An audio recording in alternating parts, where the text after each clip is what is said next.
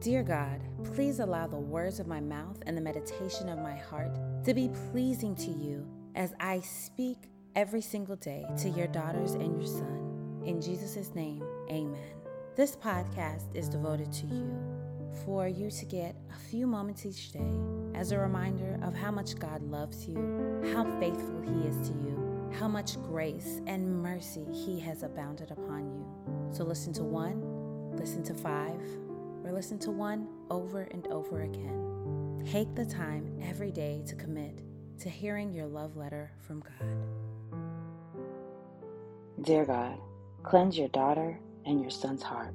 Wash them away with your beautiful gift of forgiveness. Give them a new beginning. In Jesus' name, amen. The title of this is Coming Clean. He will declare his friends, I sinned and twisted the truth, but it was not worth it. God rescued me from the grave, and now my life is filled with light. Job 33, verses 27 to 28. Here's our love letter. Beloved daughter and son, I desire to refresh your spirit every day. I am always one prayer of confession away.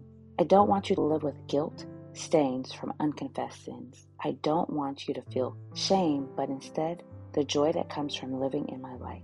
I am a compassionate and loving Father. Nothing you say or do will keep me from loving you and making you new. Come to me, and together we will walk as father and daughter and son until the day I can take you home with me. Love your Heavenly Father. Even the smallest deception leaves a stain on our hearts that needs to be removed. But how refreshed and renewed our spirits feel when they come clean. That's the great thing about our God. He knows how to cleanse us so that our sins are washed away forever.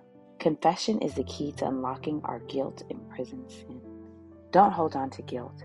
If you hold on to the guilt and internalize it, you're beating yourself up. God has already forgiven you for whatever you feel guilty for. Take it to Him today, confess to Him, and let Him bear that burden.